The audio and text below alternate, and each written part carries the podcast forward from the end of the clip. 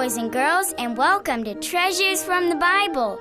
I'm Peanut, and today we're going to Officer Holt's cabin in Epping, New Hampshire for our weekly Bible study. So stay tuned as we learn more about God's Word, the Bible. I can't believe we're going to Officer Holt's cabin today. I've been waiting a month for this day. I still don't want to go to some camp called Hedding. I'd rather be playing football. We can probably play football at Hedding, Rudy. Come on, Rudy, this'll be fun. Besides, Officer Holt did go to a lot of trouble to prepare this mini vacation for us. Plus, there's a pond you can swim in, and a tennis court, and a basketball court, and a playground. Playground? And That's your- for little kids. And your new dog, Duke, will have a great time running around. Well, there's also a huge rock called Vincent Rock that we can climb on, and there are many neat trails to walk on. Oh, Rudy, we're going to have so much fun. That does sound like a lot of fun. How many times have you been to Hedding, Peanut? Oh, about three or four times already. Officer Holt and his wife invite my family to go there once a year for a vacation. Look, there's Mr. G now. Hi, Mr. G. Oh, Peanut, you startled me. Hi, kids. Are you all ready for this day trip? Yes. I can't wait. Not really. Rudy, let's try to make the best of it, okay? Besides, you shouldn't spoil it for Peanut, Joey, and Lizzie. They're really excited about going. Okay, Grandpa.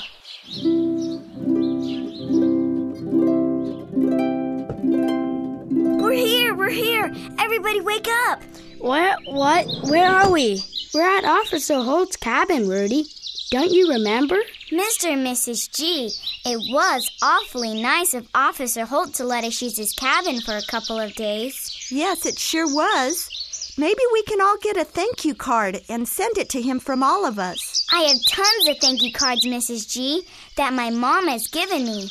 Perfect, Peanut.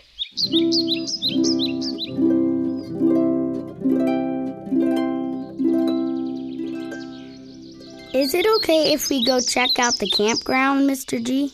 Sure, Joey, just be back in an hour, though. We'll have our Bible study then, and please do not go near the swimming pool. An adult always has to be with you. Those are the rules. Okay, come on, Lizzie. Let's go.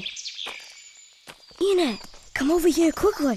Shh. What is it, Rudy? Look over there at that man stealing Officer Holt's bike. He is, isn't he? Come on, let's go tell Lizzie and Joey.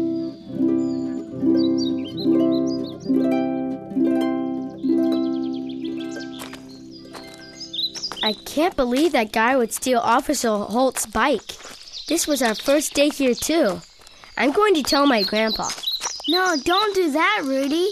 He's got a lot on his mind right now. Let's make sure the man really stole it first. Well, he was an older man, Lizzie. Probably in his 70s. Our first clue is male, check. 70 years old, check. Two witnesses, check. And one missing bride, check. Follow me, guys.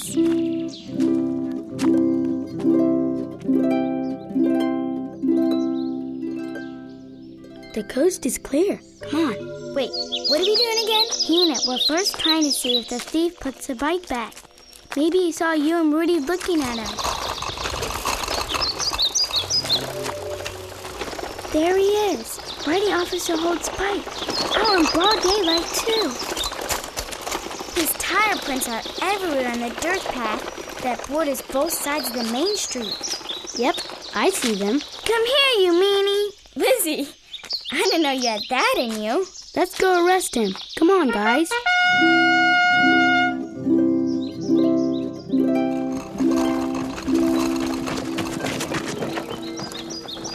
It's too late. Man, he's fast. Oh well, we did the best we could. Come on, we're going to have to tell Mr. and Mrs. G now. We were so close.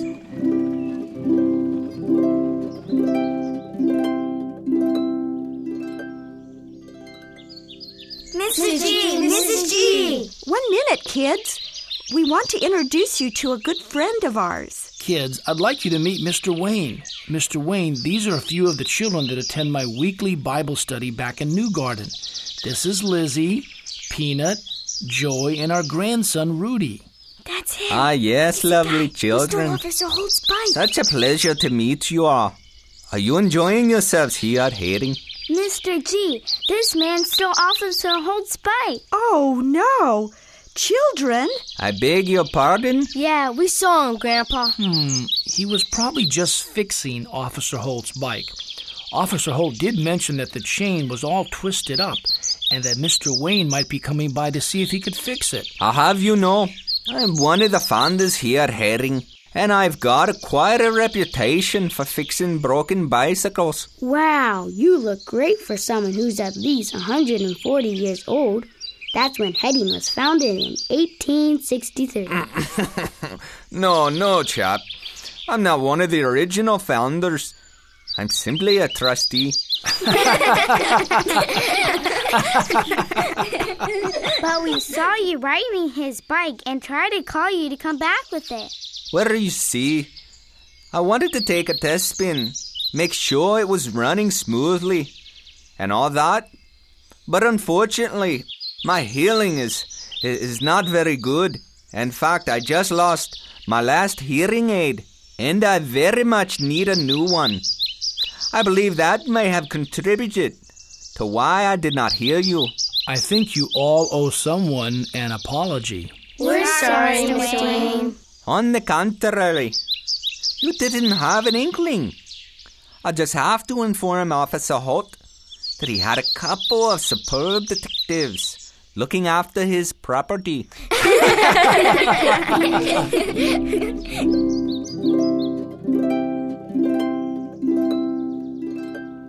Before we begin, let's go over our memory verse, Acts 7 37 and 38. Joy, would you read that for us? Acts 7, verse 37 and 38. This is that Moses which said unto the children of Israel, A prophet shall the Lord your God raise up unto you of your brethren, like unto me. Him shall ye hear. This is he that was in the church in the wilderness with the angel which spake to him in the Mount Sinai, and with our fathers who received the lively oracles to give unto us. This is that Moses which saith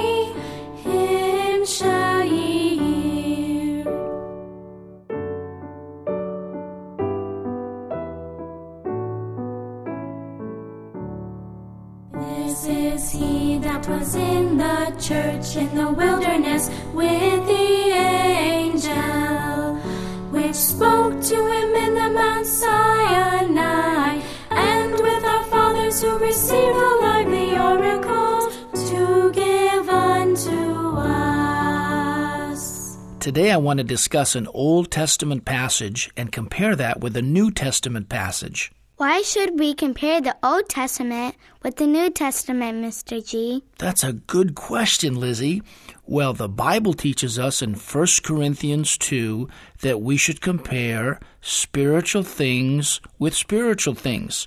And since the only reliable spiritual things are in God's Word, the Bible, we must compare the Bible with the Bible. Does that make sense? Yes, thank you very much, Mr. G.